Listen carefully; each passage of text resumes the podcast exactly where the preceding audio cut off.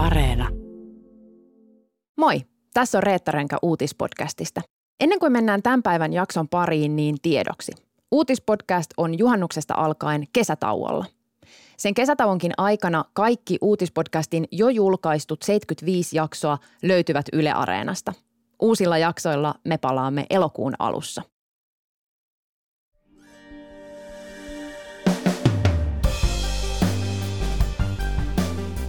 Ilpo Härmäläisen murha, Turun arvokuljetusryöstön yritys, Viking Sälin murhat. Poliisi on viime vuosina alkanut selvittää uudelleen jopa vuosikymmeniä vanhoja rikoksia ja myös saanut niitä ratkaistua. Miksi poliisi on nyt kiinnostunut vanhoista rikoksista? Ja mitä poliisitutkinnan tasosta kertoo se, että vanhat tapaukset ratkaistaan nyt täysin samojen vanhojen todisteiden avulla? Uutispodcastissa asiaa avaa rikostoimittaja Jesse Mäntysalo. Tänään on torstai, 23. kesäkuuta. Kuuntelet Ylen uutispodcastia. Minä olen Reetta Rönkä.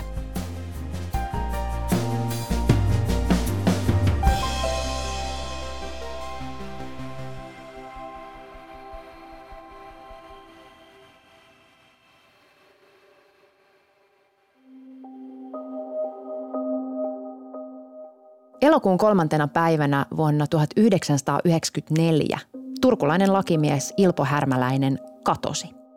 33-vuotias lakimies Ilpo Härmäläinen nähtiin viimeksi kolmas päivä elokuuta kello 12.15 keskellä Turkua Eerikin katu 20 B-rapun edessä, kun hän oli poistumassa kotoa.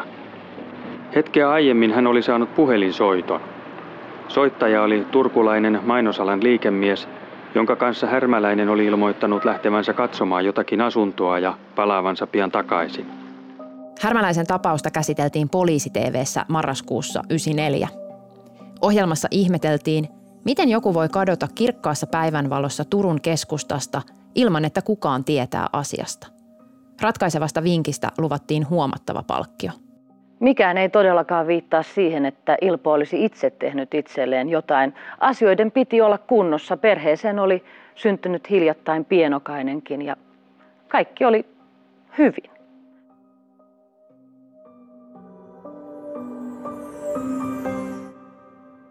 Ylen rikos- ja oikeustoimittaja Jesse Mäntysalo kiinnostui Härmäläisen tapauksesta käydessään läpi selvittämättömiä katoamisia ja henkirikoksia Suomessa.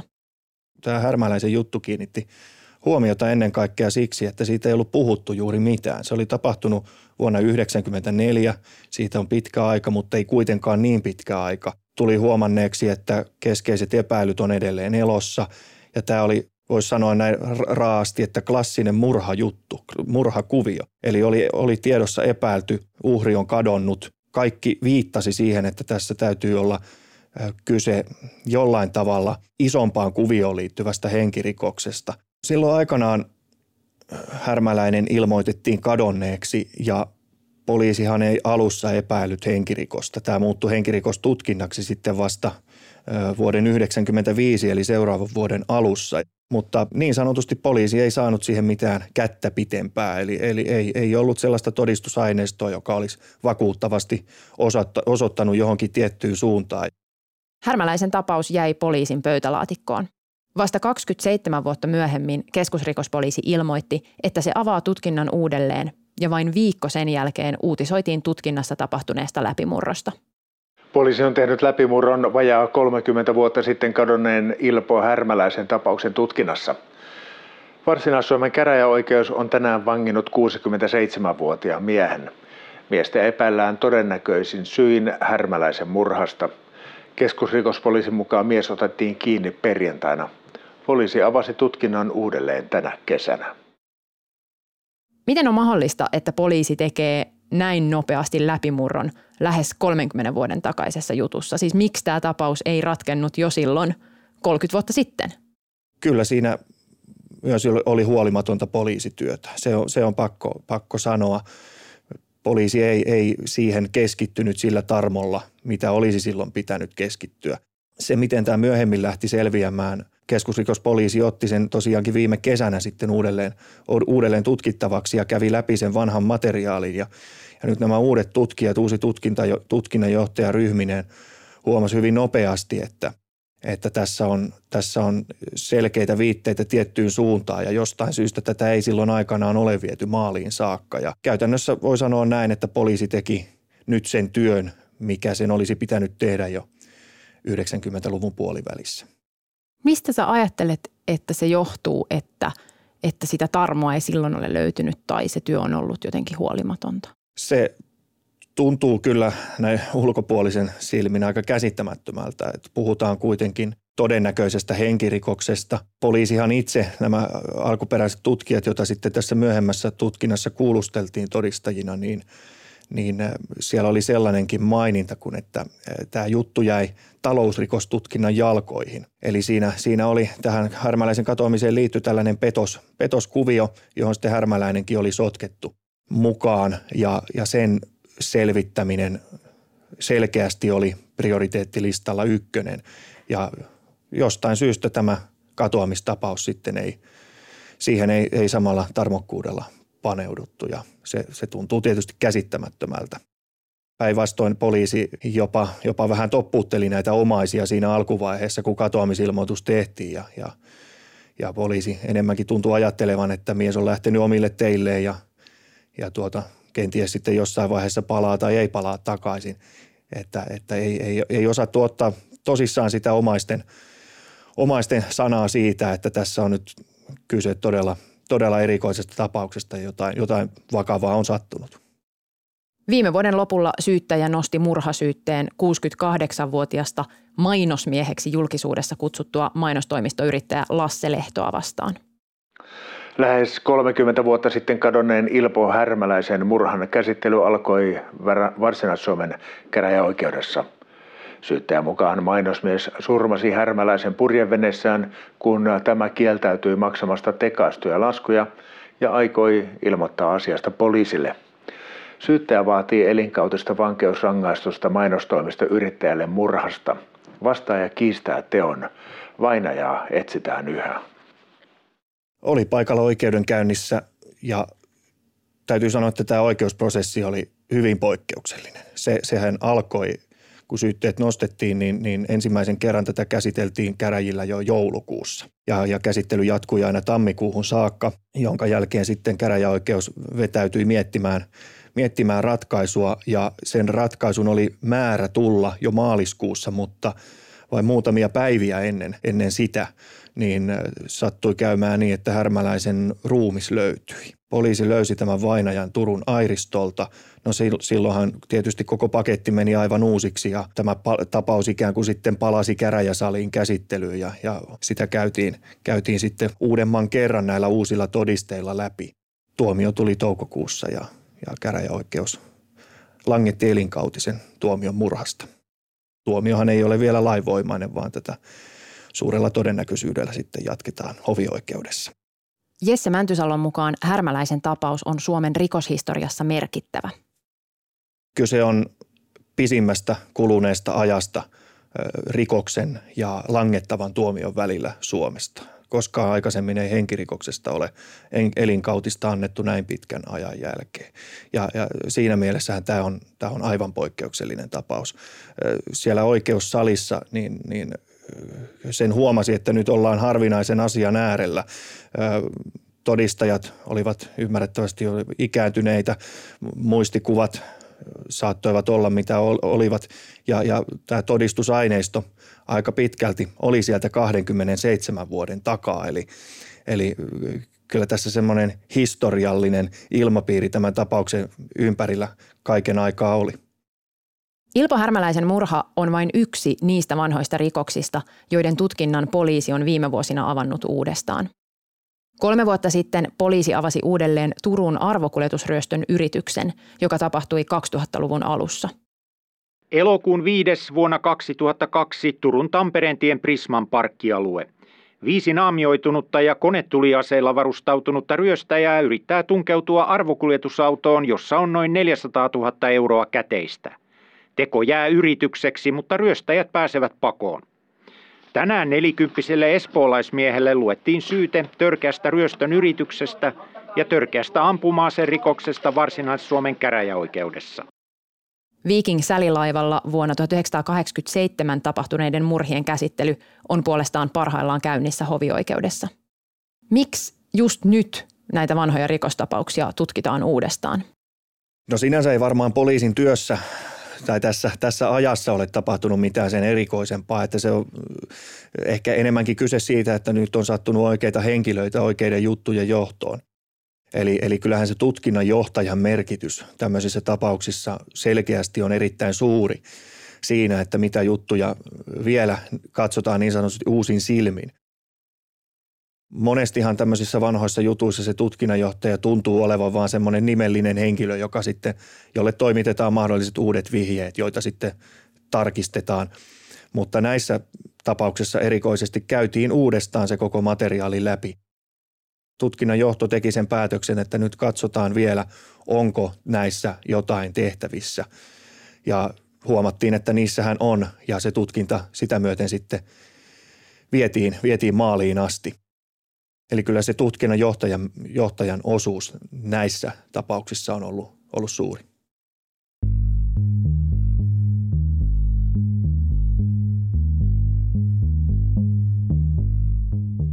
Viking Sally, tämä Turun arvokuljetusryöstön yritys, Ilpo Härmäläisen murha, näitä kaikkia yhdistää se, että niitä ovat tutkineet turkulaiset poliisit. Onko tämä puhdasta sattumaa vai miksi just Turussa on kunnostauduttu vanhojen tapausten tutkinnassa?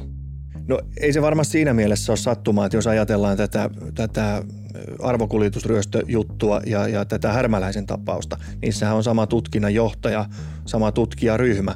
Ja, ja parhaillaan tämä sama ryhmä nyt selvittelee sitten taas uutta ratka, ratkaisematta olevaa tapausta ja on avannut sen tutkinnan uudelleen. Että kyllähän se tietysti vaikuttaa – että kuka niitä tutkii. Ja sitten varmasti, en voi kenenkään puolesta puhua, mutta voisin kuvitella, että kun tässä arvokuljetusryöstöjutussa, joka oli, joka oli iso juttu, kovan luokan rikos aikanaan, joka ei vaan selvinnyt. Siinä, siinä vaikeassa jutussa, kun sitten lopulta ratkaisu saatiin, niin, niin ei se varmaan ainakaan vähentänyt intoa ottaa – uudestaan esille taas esimerkiksi härmäläisen juttua. Eli, eli saatiin se esimerkki, että on mahdollista saada uutta tietoa, on mahdollista saada jopa ratkaisu vanhoissa jutuissa, kun ne vaan käydään uudestaan perusteellisesti läpi. Niin varmasti tässä myös osuutensa on tällä asialla.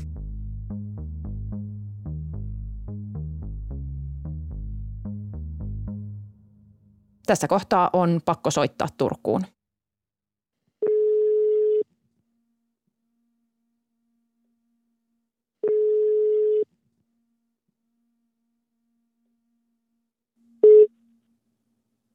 Aki Lahtinen. No Reetta Ränkä Ylen uutispodcastista, moi. Moro moro. Puhelimessa on nyt tämä kyseinen tutkinnanjohtaja Aki Lahtinen, jonka johdolla härmäläisen tapaus ja arvokuljetusryöstön yritys selvisivät. Mua kiinnostaa, että miksi juuri hän ja hänen tiiminsä? Äh, siinä, on, siinä on varmasti osittain sattumaa ja myös tuuri. Että ne jutut on ylipäätänsä tullut esille, että, että on ne on äh, tullut tavallaan pöydälle. pöydälle. Mutta äh, mut sen jälkeen, kun ne on, on se ärsyke jostain syystä, kun ne on otettu, on se syy, sit mikä tahansa ollut, niin kun on otettu, niin sen jälkeen on heti tutkintatiimissä huomattu, että, että ne jutut tavallaan haisee. Että niissä on, niissä on jotain ihmeellistä ja mahdollisuus päästä eteenpäin. Miksi sä oot halunnut tutkia vanhoja selvittämättömiä tapauksia? Onko niissä jotain, mikä kiinnostaa tai kiehtoo? Tietenkin ammatillisesti kiehtoo, että niistä päästään, eteenpäin, mutta kyllä poliisin velvollisuus on, on silloin että törkeitä nimikkeisiä tutkia, niin periaatteessa ei voi edes, niin kuin nykypäivänä ei voi keskeyttää juttuja, jos, jos siinä on etenemismahdollisuuksia, vaan kaikki kivet pitäisi pystyä aina kääntämään ennen. Ja sitten, jos kaikki on tehty, niin, niin silloin sen periaatteessa poliisi pystyy sen keskeyttää sen jutun mutta silti on, on sitä itse sitä mieltä, että jos puhutaan henkirikoksista, niin, niin sitten kun on kaikki tehty ja se ensimmäinen tutkintatiimi tällä tavallaan seinä vastaan, niin silloin aina toisen tutkintatiimin pitäisi katsoa sitä, koska tämä on inhimillistä hommaa ja joku äkkää paremmin kuin toinen. Mitä tavallaan kertoo poliisitutkinnan tasosta se, että sitä ratkaisua ei ole aikanaan löytynyt ja sitten se on löytynyt vasta, vasta vuosien jälkeen?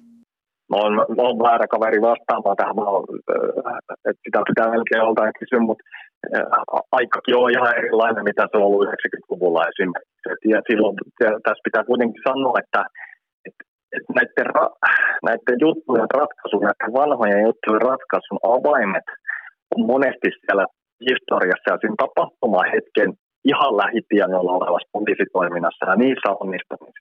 Jos niissä oltaisiin epäonnistuttu aikoinaan, niin nämä olisi jäänyt pimeäksi näitä. Pysäyttävä piirre näissä selvitetyissä vanhoissa rikostapauksissa on se, että ne on ratkottu pitkälti vuosia vanhan aineiston avulla.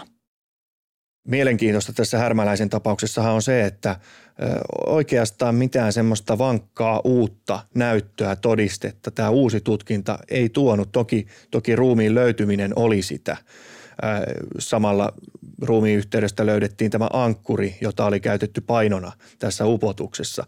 Mutta, mutta muuten se, se kaikki tieto oli olemassa jo siinä alkuperäisessä tutkinnassa.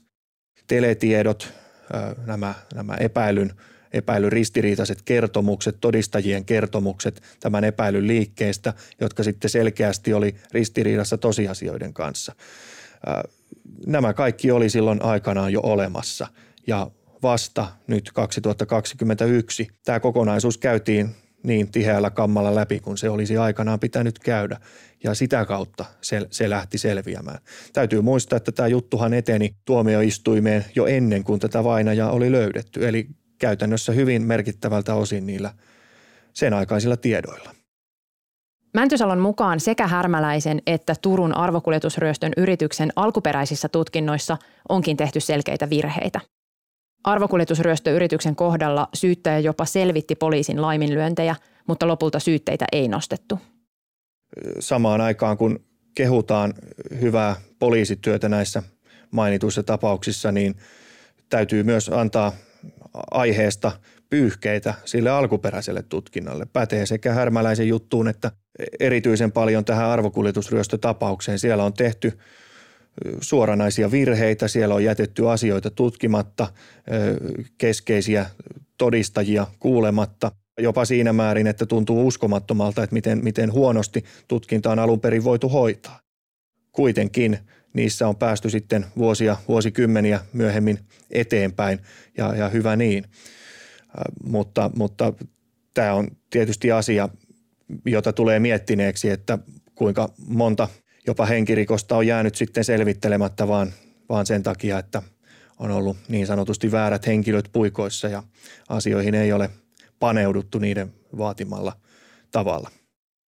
Esimerkiksi arvokuljetusryöstön yrityksessä keskeisenä todisteena toimineelle DNA-näytteelle löytyi vastaavuus jo vuosia ennen kuin epäilty lopulta otettiin kiinni.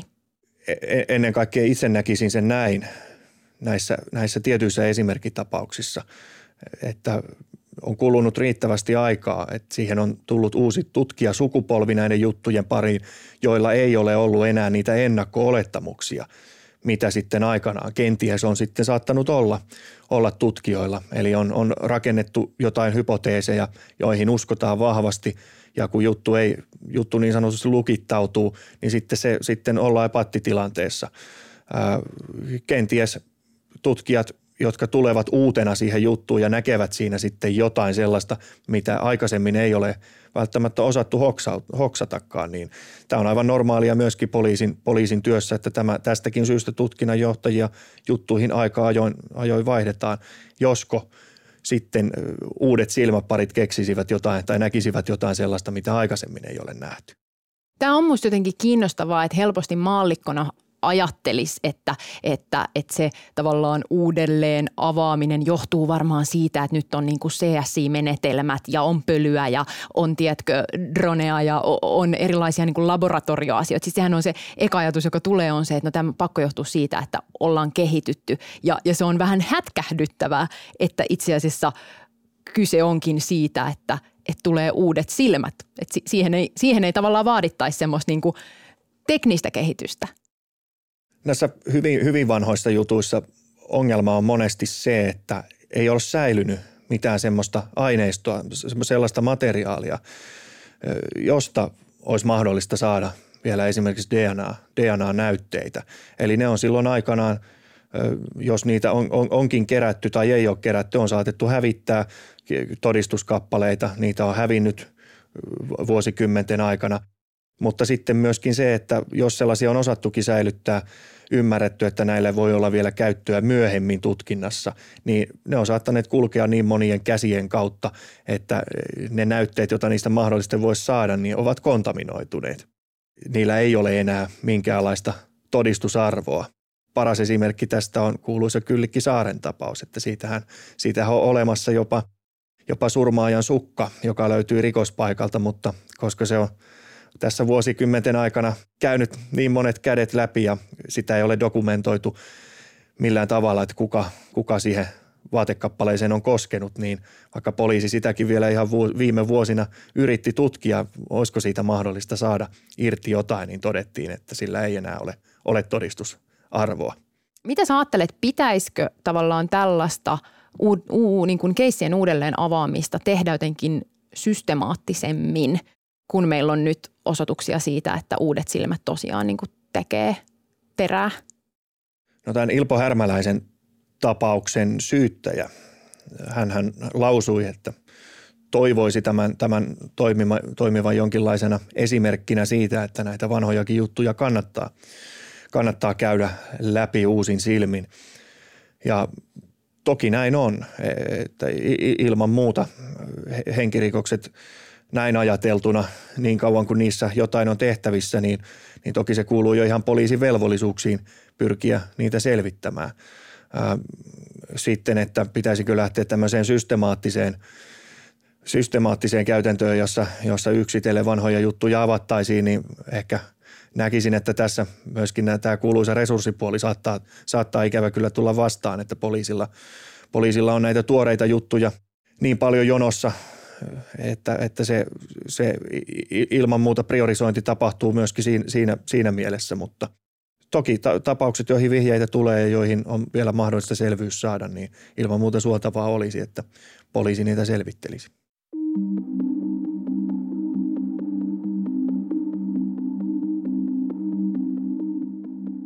Mitä kertoo suomalaisen rikostutkinnon tasosta se, että vanhoja keissejä avataan ja ehkä varsinkin se, että vanhoissa keisseissä päästään sen – saman vanhan tiedon perusteella eteenpäin, niin, niin mitä se kertoo siitä rikostutkinnan tasosta yleisesti? No Suomen poliisi on erittäin tehokas, jos puhutaan erityisesti tämmöisestä kova, kovasta rikollisuudesta. Henkirikosten selvitysaste oli tuossa viime vuosikymmenellä 98 ja se on aivan, aivan huippuluokkaa kansainvälisestikin.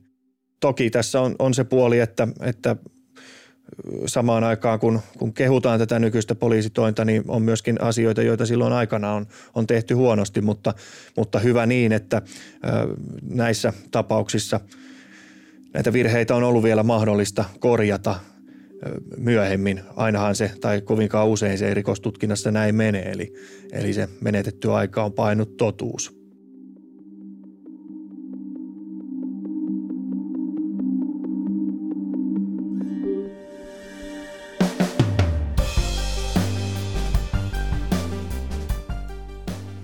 Kiitos kun kuuntelit Ylen uutispodcastia. Uutispodcast ilmestyy joka arkipäivä kello 16 Yle Areenassa. Sieltä löytyvät myös uutispodcastin edelliset jaksot. Voit lisätä meidät suosikiksi painamalla sydäntä. Palautetta saa laittaa sähköpostilla uutispodcast at yle.fi ja muut löydät somesta at Reetta Ronka. Tämän jakson äänistä ja leikkauksesta vastasi Jaana Kangas. Uutispodcastissa me syvennymme siihen, mikä on tärkeää juuri nyt. Moi moi!